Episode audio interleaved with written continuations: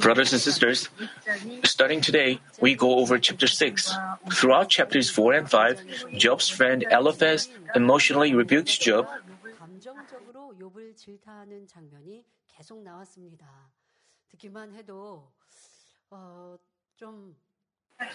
As we heard their remarks, I thought, it's not good. How good it would be if they just serve one another. But why do they rebuke Job out of jealousy? But we have to know that it was our, it was what we have been like. Uh, we in our workplaces or families. If you have such awakening, you are blessed. So let's find out what how chapter six unfolds. Out of spiritual arrogance, Eliphaz rebuked Job, who was his close friend, pointing out his blemishes and spots with the word of God. In chapters six and seven are scenes where Job refuted Eliphaz's words and disputed with him as soon as he finishes his words. Before we go into the main point, let me remind you of one thing we have to keep in mind. God told us not to walk a path unless it is a right one. Proverbs chapter fourteen verse twelve says, "There is a way which seems right to a man, but its end is the way of death." Matthew chapter seven verses thirteen and fourteen tell us, "Enter through the narrow gate, for the gate is wide and the way is broad that leads to destruction, and there are many who enter through it. For the gate is small and the way is narrow that leads to life, and there are few who find it." The way we walk is the way of the truth and the one to heaven. To keep going this way, we have to completely turn from the world, the wide and broad way. We have to refrain from seeing what we must not see. As for King David, he's seeing a woman taking a bath brought up, brought about adultery. To cover up this, he even committed a murder, thereby going through harsh trials. Also, we should refrain from saying and hearing things that are not of the truth.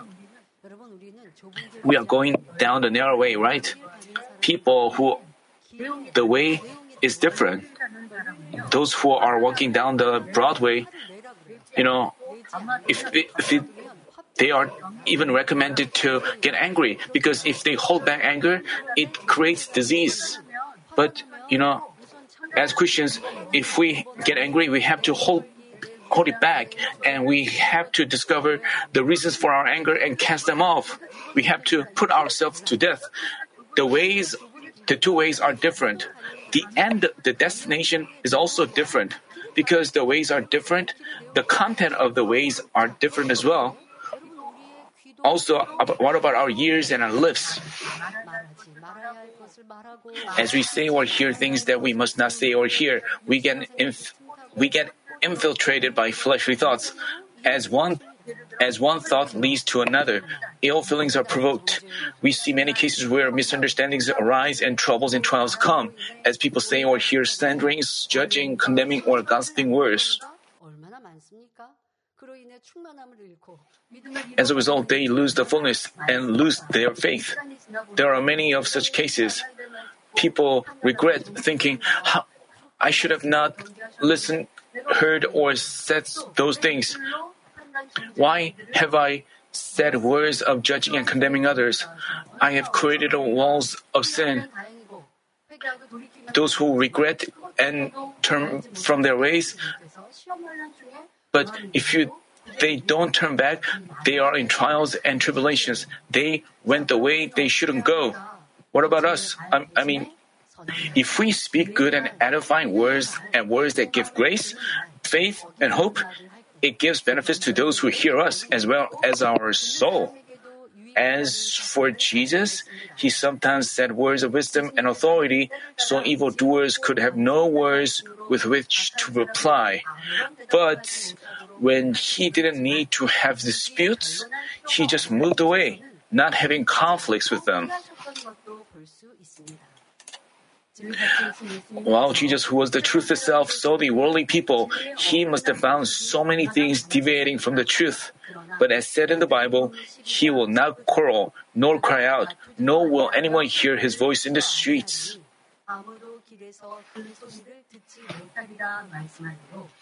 Jesus neither insisted on himself nor quarreled, even when we are even when we are to advise someone with the words of truth. If he doesn't have an awakening but reacts in evil with his feelings hurt, it would be better to avoid him. That's why Jesus said, "Do not give what is holy to dogs, and do not throw your pearls before swine, or they will trample them under their feet and turn and tear you to pieces." This is something that pastors and church leaders taking care of their flock have to keep in mind. If their words don't have enough faith to accept the word of truth, they'd better not just share whatever they consider a word of grace. It would be better to wait for the right time, praying for them and harboring them in their heart. If they just share any word without discernment, it could lead to disputes. Then it would be better not to share it in the first place. This doesn't mean that, you know, people, we shouldn't miss out on that opportunity when people became poor in heart and and they are ready to open their to their heart. Back in the nineteen ninety-nine trials, those people who left the church, actually, pastors and church leaders, it would be comfortable for them to uh, avoid them who left the church. But see, the pastor didn't allow us to do that. Even those who judged and condemned people who, because we people avoided disputing with them, so they didn't want to talk to them. But our senior pastor didn't tell us to do so, but he told us to harbor them always. That doesn't mean we have to talk to them and have disputes. But if we harbor them in our heart, they will, the time will arrive for them to become poor in heart. So we have to keep harboring them in our heart. We shouldn't think like, they are so evil, I hate them. That means we are closing the door to our heart. It's like, so if we have such, but if we have mercy and compassion on them, if we have love towards them, as we pray for them, at some point, the Holy Spirit will move their heart and He will work according to our prayer. And also, when we are inspired to talk to them, they will respond differently. You know, even after they leave the church, they don't have joy. I heard th- this story. You know, there was a son, there was someone who left the church. So he he's looking for this church and that. You know, the first thing people who leave the church do is they just enjoy themselves in the world. But even a- after they do so, they have no satisfaction. So they look for this, this church and that. But they cannot find the words of life. So they feel afflicted. So they are wandering out in the world.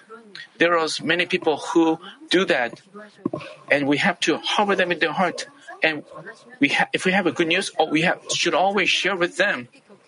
But if the other person uh, is is not in a good mood, we have to wait for the good time wisely. But we shouldn't. That doesn't mean we have to let go of him from our heart. If we keep praying for them, when the time comes, He will open the door to His heart. He would become poor in spirit, and then the Holy Spirit will work, uh, will work, and we sh- then we shouldn't miss out on that opportunity. And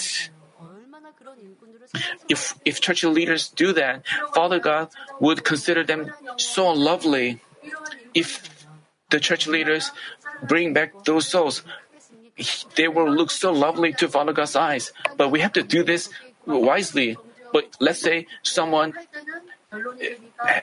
is not in a good mood. We have to wait for the good time calmly, and we just pray for them and pray for them and wait for them. And ultimately, we can bring them back to church. Otherwise, if we don't do things wisely, if we feel frustrated, if we anxiously talk to them, we could have disputes. Then it wouldn't, it would hurt others and also ourselves. And the other person will pile up evil upon evil.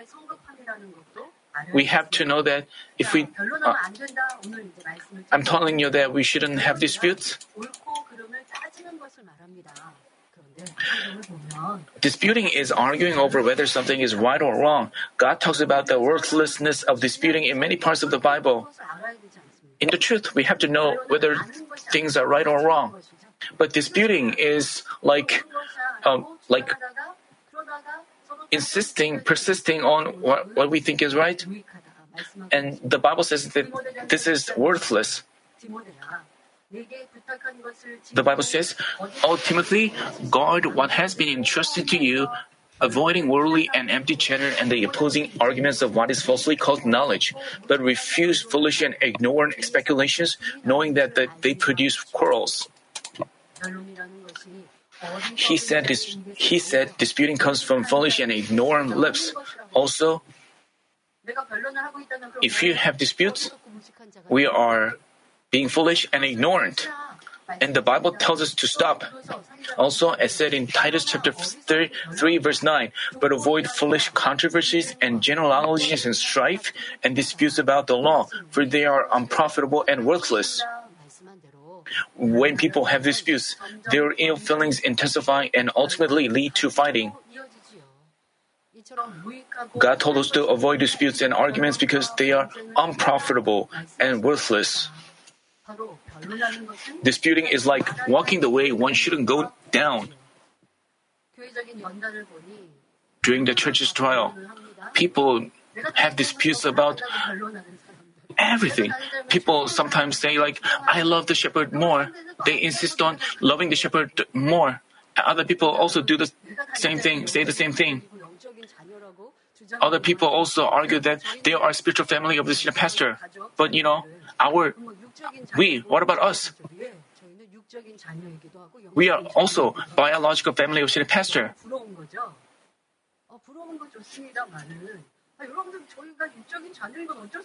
But you know, we are born to be his daughters. But you can just become his spiritual children. And and people try to, you know, people call us biological family. Does this mean we are not their spiritual uh, shepherd's spiritual family? When we hear, but we shouldn't have disputes about them. We, there's no need to do that. People who have such arguments are so childless. We can just become the, the shepherds. I mean, if you are the shepherd's spiritual family, as you look at the senior pastor's biological family, you can just be joyful. But you sh- you don't have to uh, make little of. You know, Jesus was the Son of God. That kind of dispute is disputes are worthless and childish and foolish. During the church's trial, there are many cases where people had disputes. Oh, what kind of disputes did you have? And what were you angry about? If people had arguments, did you get angry? You, you, if you, if you have done so, you have to realize that they were so worthless and foolish. You shouldn't.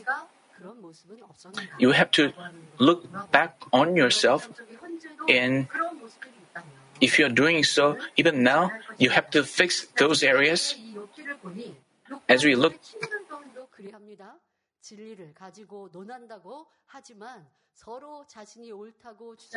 even though Job and his friends try to argue with the words of truth, while they insist on their being right, they cannot accept each other's words. They had disputes and emotionally clashed with one another. Uh, as said in First Timothy chapter six, verse five, four, "He is conceited and understands nothing, but he has a morbid interest in controversial questions and disputes about words, out of which arise envy, strife, abusive la- language." You know, because people don't know the truth the right way with arrogance, they like to dispute and argue. In the last session, we saw Job's friend Eliphaz teaching and rebuking Job with the, all kinds of fig- figurative expressions. In today's passage, Job began to speak in response and disputes went on. Hopefully, today's message will enlighten, enlighten you on the worthlessness of disputing. In today's passage, I mean, then Job answered, "Oh, that my grief was were actually weighed and laid in the balance together with my calamity, for then it would be heavier than the sand of the seas. Therefore, my words have been rash." Here, grief signifies anger and grudges. Job became very angry and resentful, so he's saying that his grief is heavier than the sand of the seas. You know, can you imagine how incalculable the number of the sand of the seas is? If we gather all the sand and weigh it on a scale, its weight wouldn't be even measurable.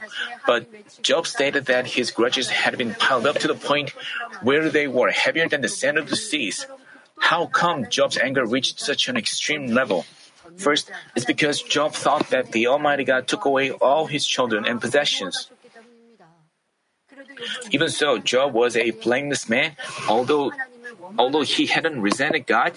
As he suffered more severely with boils, he couldn't bear it anymore and began to lament. He resented God and his parents. Moreover, his friends didn't comfort him, but continually criticized him with the word of God, making it even worse. Um, while Job considered himself an upright man without evil, as his friends continually rebuked him, calling him evil, his anger reached an extreme level. But in the Bible, we find how displeased God is with our getting angry. While Moses was leading the Israelites from the Egypt and to Canaan, he prayed and fasted for forty days on Mount Sinai and came back with the stone tablets on which God himself inscribed the Ten Commandments. But he came down from the mountain to find the people having created an idol which God detests most and worshipping it. Moses was enraged at this scene and threw and shattered the stone tablets. As he saw the souls dishonoring God and going the way of death, he couldn't bear it and had his righteous anger provoked. Even though this was, even though this was righteous anger, not fleshly one, until he again brought down the Ten Commandments, he had to prepare another two stone tablets with his own hands and offer a forty-day fasting again. Although the incident was allowed to make Moses more perfect, it also indicates how displeased God is with our anger. Uh, God tells us, "Be angry, and yet do not sin. Do not let the sun go down on your anger." God said that the, God said that even if we we even if we happen to get angry, we have to remove it before the sun sets. He said that if someone strikes our right cheek, we have to turn the other to him also, and then we have to love even our enemies. But Job showed his evil feelings against his friends who were not even enemies and got angry. Such things happen in our lives as well. You know, we are, we know that we shouldn't have disputes, but even if, you know, we, when we have disputes, we argue over which thing is right or wrong, but, but, but,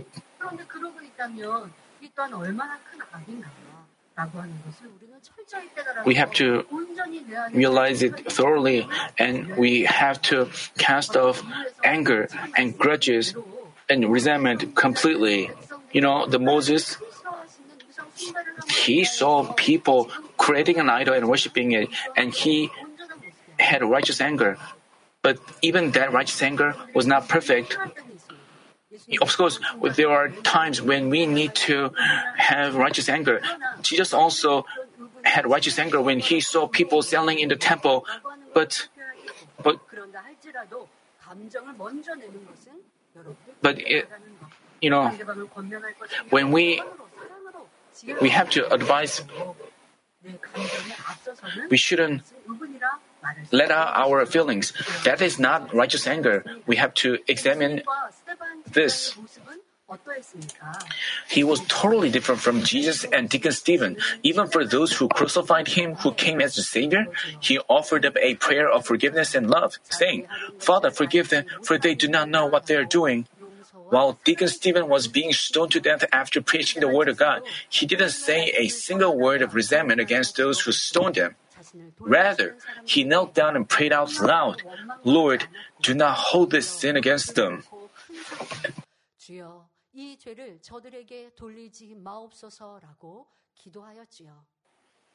But as for Job, he didn't realize how improper his anger was before God and continually disputed. We have to know how worthless and harmful it is to let out evil feelings and dispute in any circumstance. There are many cases where people dispute with their neighbors, siblings, parents, or children. At times, even among brothers and sisters, I mean, church members sometimes send me this prayer request. They say, like, one of my family members have left faith and he is not leading a good life of faith. Sometimes he comes to church, but the way he worships God is so f- pathetic. He looks at her cell phone. I don't know what to do with her. So he... And so they sent prayer request, and he, he and they wrote in detail. When I advised his children, and his children got angry back at her. I want to say to those who wrote me, they shouldn't get angry with their children. If even after they advise him once or twice, if they continue to look at, if they find themselves getting angry to see them playing with their cell phones during this worship service, they have to realize that they have to look back. They have to think it is fortunate that their children at least worship God with them, and they have to pray for them. This is better way. They sh- they don't have to fight with them.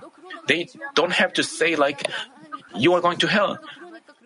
Would God receive your worship? This is like cursing. It's anger. They say this angrily.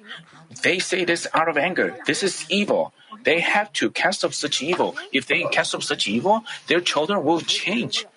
And they shouldn't try to change their children with their words. The first, they thing, first thing they have to do is to examine their, themselves. And they should repent of, and they have to, if they, you know, they have to look back on themselves, they have to repent of not having set a good example, and they have to make up their mind to lead a good Christian life. They should first pray to, with a resolve to become God's true children, and then a single of word of theirs will have an impact on their children. They shouldn't feel frustrated. They shouldn't say things angrily to their children. They shouldn't have disputes. I hope you fix. At times, even among brothers in faith, disputes arise when people when they find others' thoughts not agreeing with their own.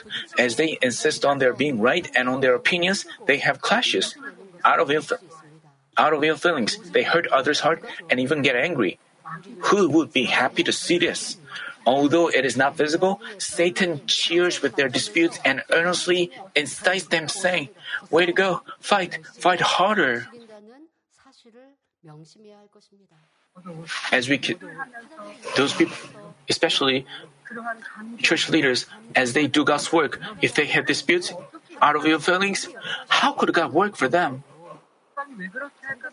You shouldn't put the blame on others, but you have to look at on uh, look on yourself and fix yourself. As you can see, having a dispute is a foolish act that culls Satan and pleases the enemy devil. It is necessary to discern between right and wrong in the light of God's word, but we shouldn't insist on our opinions within our self-righteousness and frameworks, judge and condemn others, and cause strife. Please keep in mind that it is the will of God for us to adjust ourselves to others' opinions and obey one another in the truth, unless they are of untruth. The same goes in our church. First Corinthians chapter eleven verse sixteen says, "But if one is inclined to be contentious, we have to we have no other practice, nor have the churches of God." There should be only peace, order, keeping of order, and obedience in the church, so we shouldn't insist on our being right and have, dis- have disputes. If we find someone's words and behaviors deviating from the truth, we can admonish and teach him, but shouldn't have a dispute or a quarrel with them. This thing also should be fixed in the church. Not advising or admonishing is also not good. We, if someone commits a fault, we have to adv- give them advice. If we avoid uh, uh, advising or admonishing others, we only are centered on ourselves. If, when it is necessary, we have to admonish and advise others wisely. But the problem is, there are people who don't accept our advice, and they insist on their being right. What what can we do with them? Even if we advise them, they keep, keep violating the truth. You know, if he keeps violating the truth despite our advice, we have to let God Himself work. You know, God is the truth itself. There are rules and order in the church. There are also spiritual. We have to keep that. What do we have to do with those who disobey? We have to follow the rules set in the church. This this is why we have the Elders Association, and there are also other organizations and institutions that take care of this. There are orders and regulations that take care of this. O- only then, there are people who persist and insist on himself, even when he is advised with love. You know, if if these people are let alone, He, the church would be in a mess, and God cannot work for us. You know, God is not God of a mess. God is the God of order, so we have to keep the order. There are pastors' associations and elders' associations. If those organizations let those people alone, how could God work for us? We have to let things be done according to the order. If there are people who judge and condemn others, how could those people be let alone? How could we let those people be unattended? This is not love. This is lack of love. This is like ignoring, you know, this is not, we, then we would become a church. We just we we can just obey according to the what Matthew chapter eighteen verses fifteen through fifteen, seventeen say. If your brother sins, go and show him his fault in private. If he listens to you, you have won your brother. If he does not listen to you,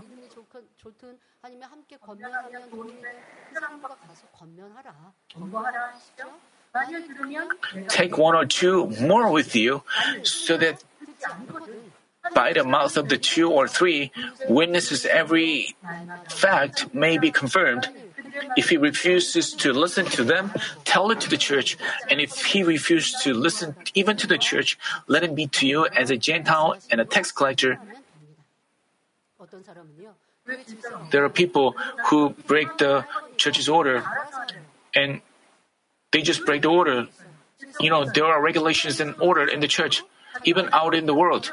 You know, those people who act randomly, they are, and in the church, there are laws of God and the regulations of the church. If a person just does things the way he wants,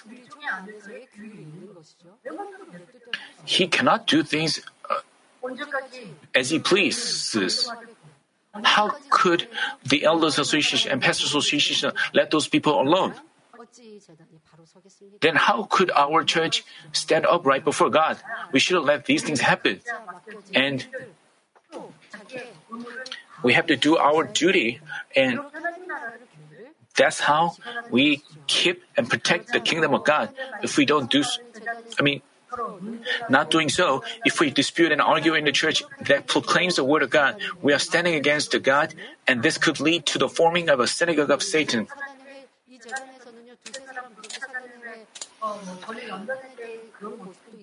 There are, during the trials, there were, uh, you know, synagogue of the church, and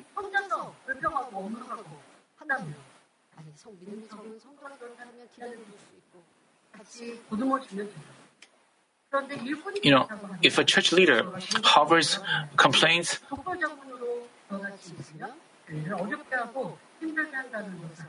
and they have to know that he, we can, we can divide the reasons for people's disputing into three categories. First, people dispute because they cannot control themselves.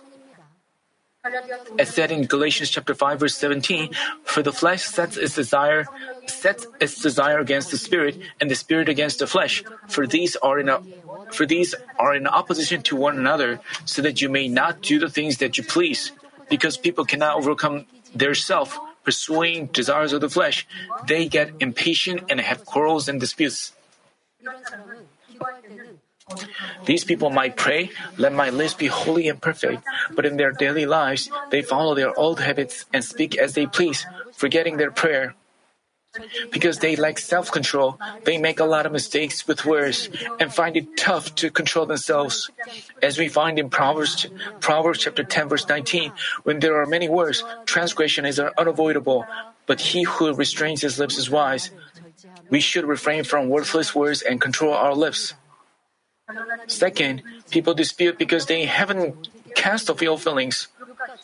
Because Job and his friends dealt with each other harboring ill feelings, they couldn't benefit each other with any of their words. Their disputing went on without a stop. When our clothes get stained with our, when our clothes get stained with wet dirt, if we try shaking it off immediately, the stain may spread, making it even worse. It's way better to wait for the dirt to dry up and then remove it. Likewise, when we are insulted and misunderstood, if we get impatient and emotionally deal with the situation, things can get all the more complicated. If we lose our composure, we get swayed by what's going on right now and make foolish mistakes. Proverbs chapter sixteen verse thirty-two says, he who is slow to anger is better than the mighty, and who he and he who rules his spirit than he who captures a city.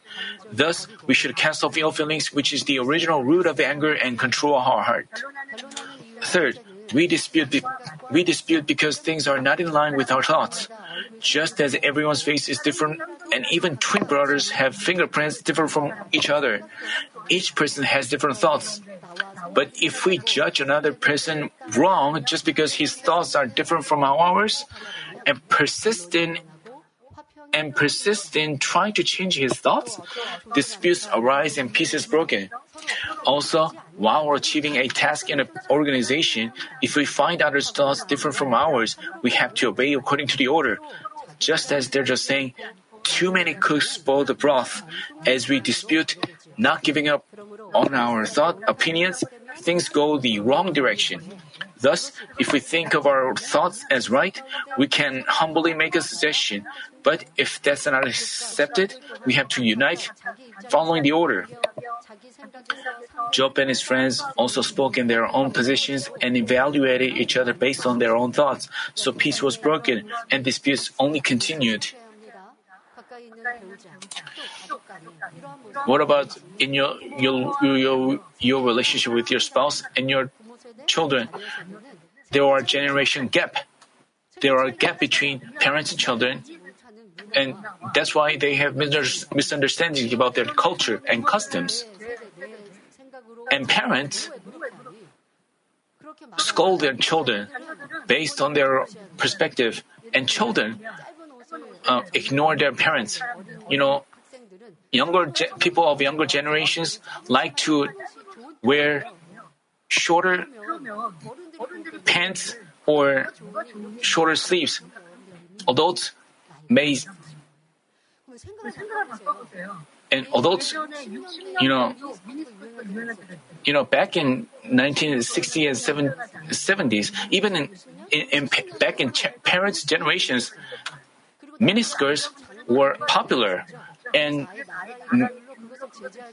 and gentlemen used to have long hairs, and and they have become adults now. They would no longer have. They used to like it in their youth, but they don't do so now because they don't see them as beautiful. So they have they change it, but still they don't understand younger generations. They have to think. They have to think of. Thinking of their past, they have to understand their children. That doesn't mean they have to understand their sins and evil. But there are differences in culture and customs. They have to respect their personality or even in families between parents and children. Missus Bong-Nim Lee, in the past, she insists on eating rice during a meal. Eating a, a piece of bread is not a meal. But we, her daughters, you know, people like to have pizzas and pieces of bread during a meal. But adults insist on eating rice during a meal. They do, did so, but you know, Missus Bong-Nim Lee nowadays likes pizzas more than us because she wanted to adjust herself to her daughters, because she wanted to spend time with her daughters. When she went out with her daughters, she had to like what we liked. She didn't want us to feel uncomfortable about when she Ate, ate out with us. She, you know, her daughters like to have spaghettis or pizzas. She didn't want to make us uncomfortable, so she adjusted herself to her daughters' preferences. So she wanted to join us in eating these things, and she changed her thoughts. At some point, she began to like pizza more than us. So how comfortable this is. So we... That's how peace was kept. But if we, uh, if people insist on, people would agree with her. You know, eating a rice is a meal, true meal. This is a. This comes from a generation gap. People, peace is broken over trivial things. But if we try to serve others, if we adjust ourselves to others, if we can just adjust ourselves to their preferences and compliment them, then you will ha- have more opportunity to talk to your children, and you wouldn't have problems with.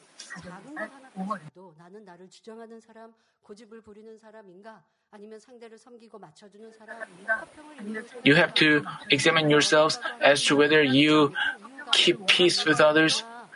If you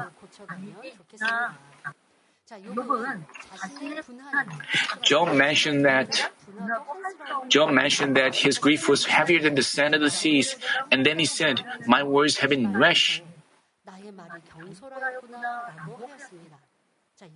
It may look like Job was realizing his fault and repenting, but he was not. He actually meant to say, "I shouldn't have told you this. It's not. It's my fault that I have said this to stubborn people like you." He was being sarcastic. People say, when people have different opini- opinions, some people say like, "Yeah, yeah, yeah, that's it. Stop talking." Is this respecting is respecting others' opinion? That's what Job was doing. As his friends didn't accept his words, but fiercely attacked him with words bearing ill feelings, Job regretted having spoken to them. His attitude shows that he considered their words not worth hearing.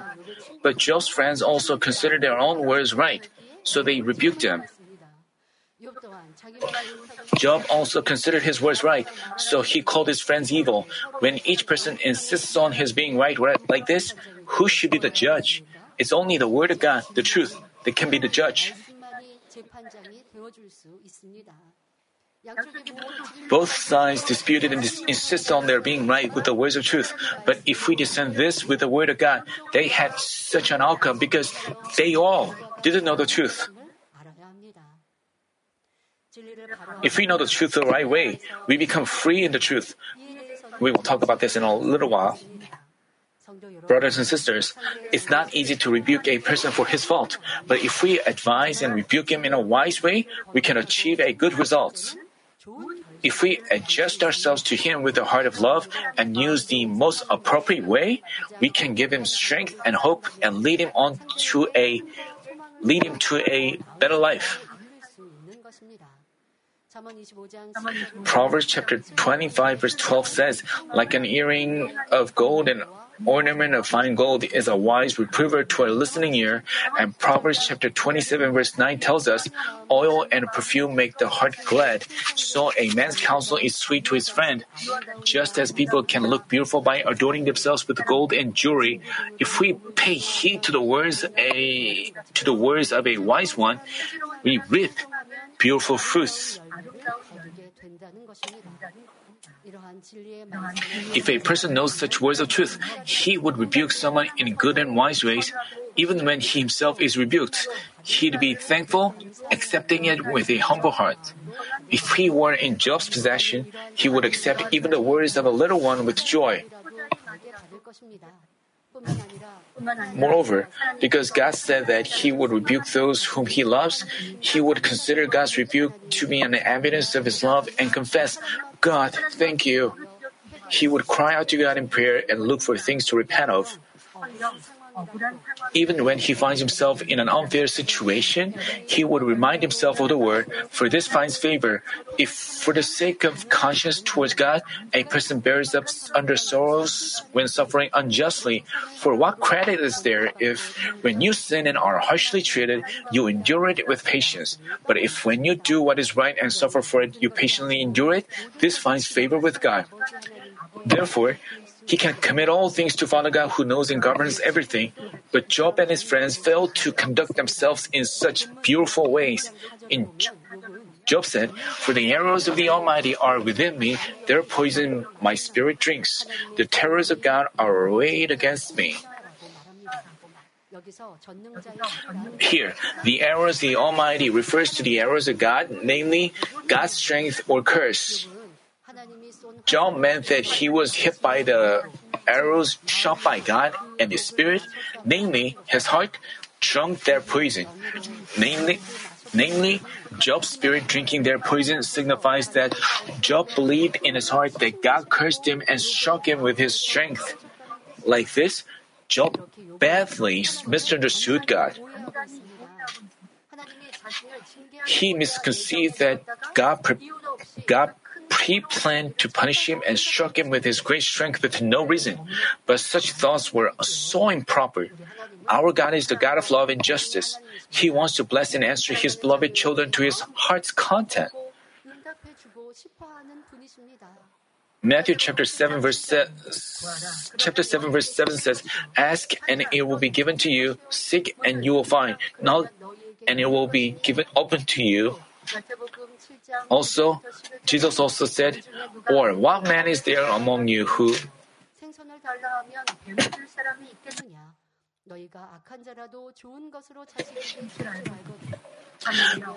"If you then, being evil, know how to give good gifts to your children, how much more will your Father who is in heaven give what is good to those who ask Him?" Like this, even evil parents would never give what is bad to their children who ask.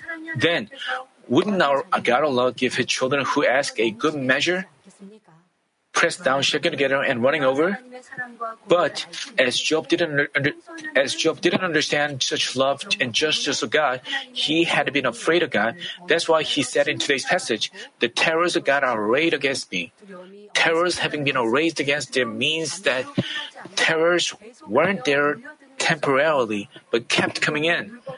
The God, the God Job had learned and heard about from the law was the Almighty God, and at the same time, a God of judgment who inflicted a frightening ten plagues on Egypt.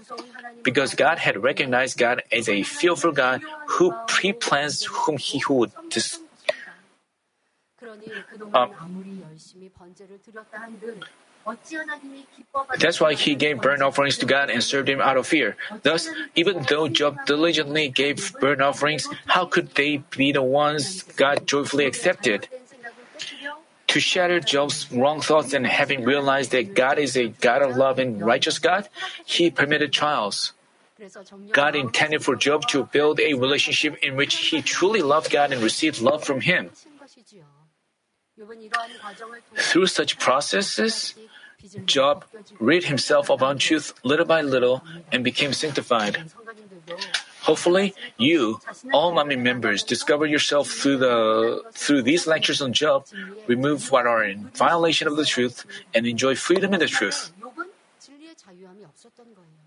Namely, Job didn't have freedom in the truth. He learned truth, but the truth bound him like chains. He was afraid of God. He was when he was in trouble. Uh, he thought God was giving him troubles. That this is we shouldn't have s- such kind of questions in life. We shouldn't have the truth bind us like chains, but we should have freedom in the truth. We can just swim in the sea of truth.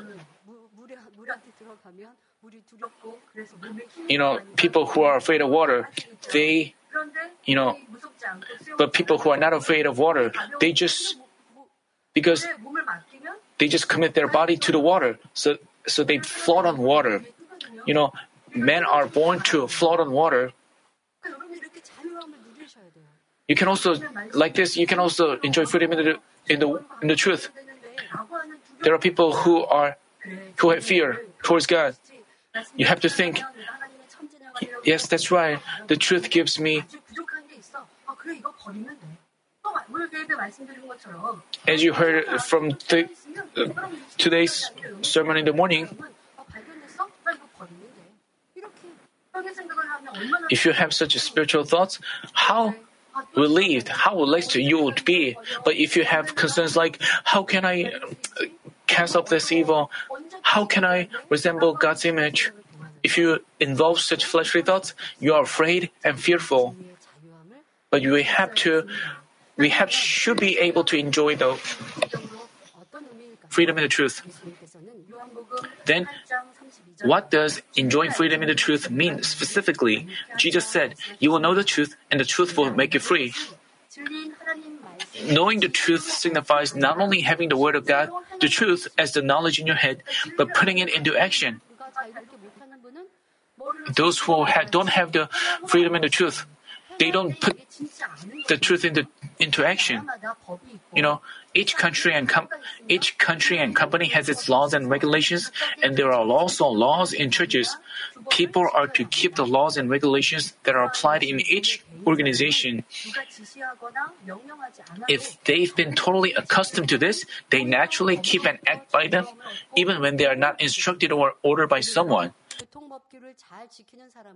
So they become free from the laws and live in protection. For example, those who observe the traffic laws well don't have to be cautious of the police. Without being bound by the laws, they enjoy freedom.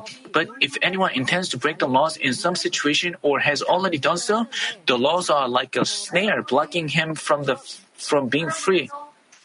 Let's say the turn changes from green to red. You drove by and you discover a police car. How would you feel?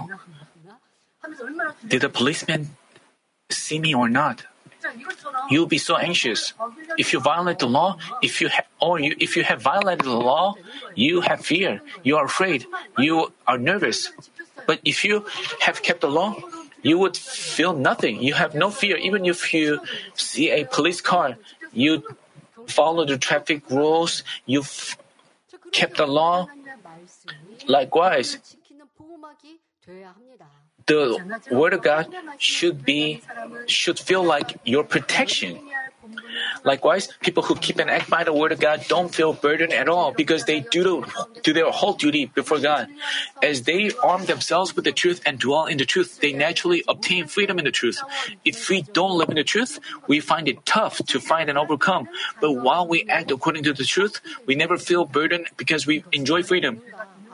We don't. Ha- if we have to decide whether whatever we do is a sin or not, our Christian life would be so demanding. But as long as we only live in the Word of God, even if, even if we don't try to find out whether whatever we do is a sin, there will be no problems. Those who have faith and enjoy freedom in the truth keep the laws of God in joy and thanksgiving. But as for Christians who are weak in faith and cannot enjoy freedom in the truth, many of them keep the commandments in fear, like Job did. For example, keeping the Sabbath and paying the whole tithes are our natural and basic duties as God's children and the conditions for salvation. Keeping the Sabbath is an act of acknowledging God's spiritual authority, and paying tithes is acknowledging God's material authority. They serve as the evidence of our being God's children. Thus, when we keep the Sabbath holy and pay our whole due, pay our whole tithes, God protects and blesses us. The Sabbath is the day blessed by God. Our keeping the Sabbath serves as the evidence of us belonging to God spiritually, so the enemy devil cannot bring us trials and tribulations. If we understand from our heart God's will embedded in the keeping of the Sabbath, it's not difficult to keep it. We are happy, worshiping God in spirit and in truth, praising Him, having fellowship with brothers and sisters. Also, if we believe that God created all things with His Word and governs everything, we naturally demonstrate deeds of giving tithes. To give us blessings, God commanded us, His children, to sow seeds as a minimum deed, which is the giving of tithes. The reason is, according to the spiritual law, we reap what we've sown. As we give our whole tithes, God recognizes this. Uh, God recognizes this, and He allows us blessings. People running a business may be concerned that they are not working on the Sabbath would lead to a decline in profits, but that's not the case. The reason is, if we remember the Sabbath and keep it holy during the six days, God adds onto us the income of the seventh day on which we don't work for the keeping of the Sabbath. Or more than that. Like this, keeping the Sabbath and paying the whole tithes are the conditions for the salvation and secrets to blessings. For this reason, Christians with faith joyfully observe them. As much as we, they understand the Word of God spiritually, they lead a joyful Christian life with thanksgiving. But as for believers with weak faith, they are afraid that they wouldn't be protected for not keeping the Sabbath, or that they would face some kind of disaster for, for not paying their tithes. So they observe, so they do things out of fear and a sense of obligation. They see God as a fearful God rather than a loving God. Therefore, in order to enjoy true freedom, true freedom in the truth, we should remove any desire to violate the commandments and completely rid ourselves of the untruth in our heart. As long as we have untruth in our heart, we can commit sins anytime. As we have to stay vigilant to keep worldly things from coming into our eyes, our Christian life would be demanding and uncomfortable. But if we cast off untruth and fill our heart with truth, we have no reason to have a change of heart. Regardless of our environment or surrounding, we would live joyfully according to the Word, thereby enjoying true peace and rest. This is the freedom in the truth. The faces of believers who live so are always filled with the Holy Spirit and overflow with hope for heaven. As they are loved by God and always protected by Him with the fiery walls of the Holy Spirit, they don't get infiltrated by a disease. Thus, we should keep all the commandments out of love for God, enjoying the true freedom in the truth.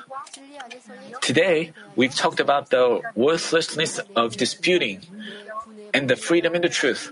If the truth is in us, we don't easily rebuke others or point out their faults. When we give others a piece of advice, we do carefully with a prayerful heart, trying to figure out their heart. Some people are quick to point out someone's faults in their own self-righteousness and frameworks. But no matter how right their words are, if they point out his faults without love, it doesn't bring forth life. Having his faults pointed out, he doesn't change himself, but he may get hurt as if he was pierced by a sharp sword. He may despair and get discouraged. Even if a person is close to us and we feel comfortable talking to him, we shouldn't hurt him or make him stumble by speaking to him in careless ways or revealing his transgressions. Our single word can either make him discouraged or provide him with new strength when he is in despair. Therefore, we need wisdom to discern between words to say and words not to say. The Bible says, "There is one who speaks rashly like the thrusts of a sword, but the tongue of the wise brings healing."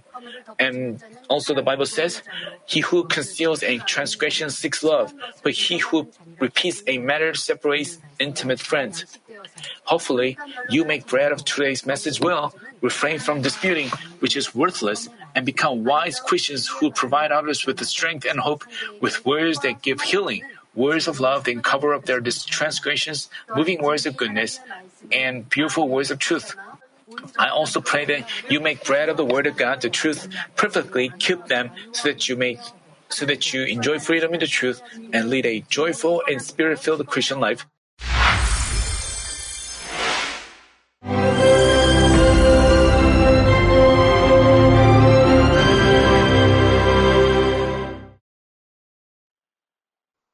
Hallelujah! Almighty Father God of love, please lay your hands on all brothers and sisters receiving this prayer here in attendance.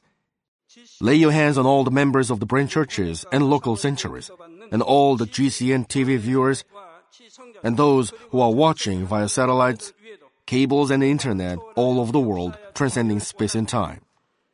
Plant faith in their hearts and drive out their negative thoughts and doubts. Let all the trials and afflictions leave them. By the fire of the Holy Spirit, from head to toe, scorch their sick and affected parts, including all cells, tissues and nerves, all internal organs and intestines. Let the light of creation come upon them. In the name of the Lord Jesus Christ, I command the enemy devil and Satan, all diseases, germs and viruses, and infirmities, go away. Let the light shine on them. Scorch their incurable and long-term diseases by the fire of the Holy Spirit. Burn all kinds of endemic and contagious diseases like malaria. Be cleansed and made well. All epidemic diseases, such as colds and fever, go away from them. Protect them from any kinds of germs and viruses and bacteria.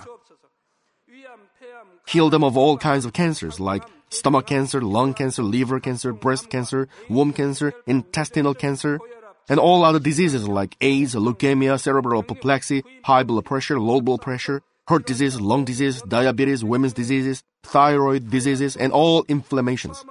Let them be made whole from polio, stroke, arthritis, herniated discs, and many others. Let all kinds of pains disappear from them like back pain, headache, and neuralgia. Set them free from epilepsy, autism, depression, neurosis, and all other mental diseases.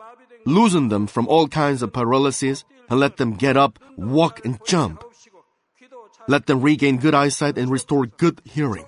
Let the blind open their eyes and the deaf come to hear and mute begin to speak. Heal them of after effects of all kinds of accidents. Restore their ruptured and broken bones. Restore them from burns and let the heat and burning sensation go away from them. Father, let there be no scars left. Be cleansed from all kinds of drug addictions and poisoning. Father, regenerate dead nerves, tissues and cells, and bring the dead back to life. Father, please bless them to conceive a baby. Bless them to conceive a baby. In the name of the Lord Jesus Christ, I command the enemy devil and Satan, the ruler of the air, the evil forces and their servants, go away from them. Go away, you evil spirits, unclean spirits, deceiving spirits, spirits of falsehood, separating spirits, and all forces of darkness. Loosen all bonds of wickedness and darkness, and go away from them. Let the light shine on them. Father God, give them strength to cry out in their prayer, and empower them with the power to cast off sins and become sanctified. Let them be in good health as their soul becomes prosperous, and let their family be evangelized. Protect them from all kinds of accidents and disasters, and bless them to lead a successful and prosperous life in everything. Please protect your children, their home, their business, and their work by the fiery hedge of the Holy Spirit, with the heavenly host and angels, and with your blazing eyes. Give students wisdom and understanding, and fill their hearts with more passion and desire for study. Keep their hearts and minds from worldly things, and plant into their hearts more fervent love for God. Bless your children, and let them give glory to you in everything they do, whether they eat or drink or whatever they do. Let them confess and testify to the living God, "I've met God, I've experienced God, and received His answers and blessings." Father God, thank you. Let all glory be to you alone. In the name of our Lord Jesus Christ, I pray. Amen.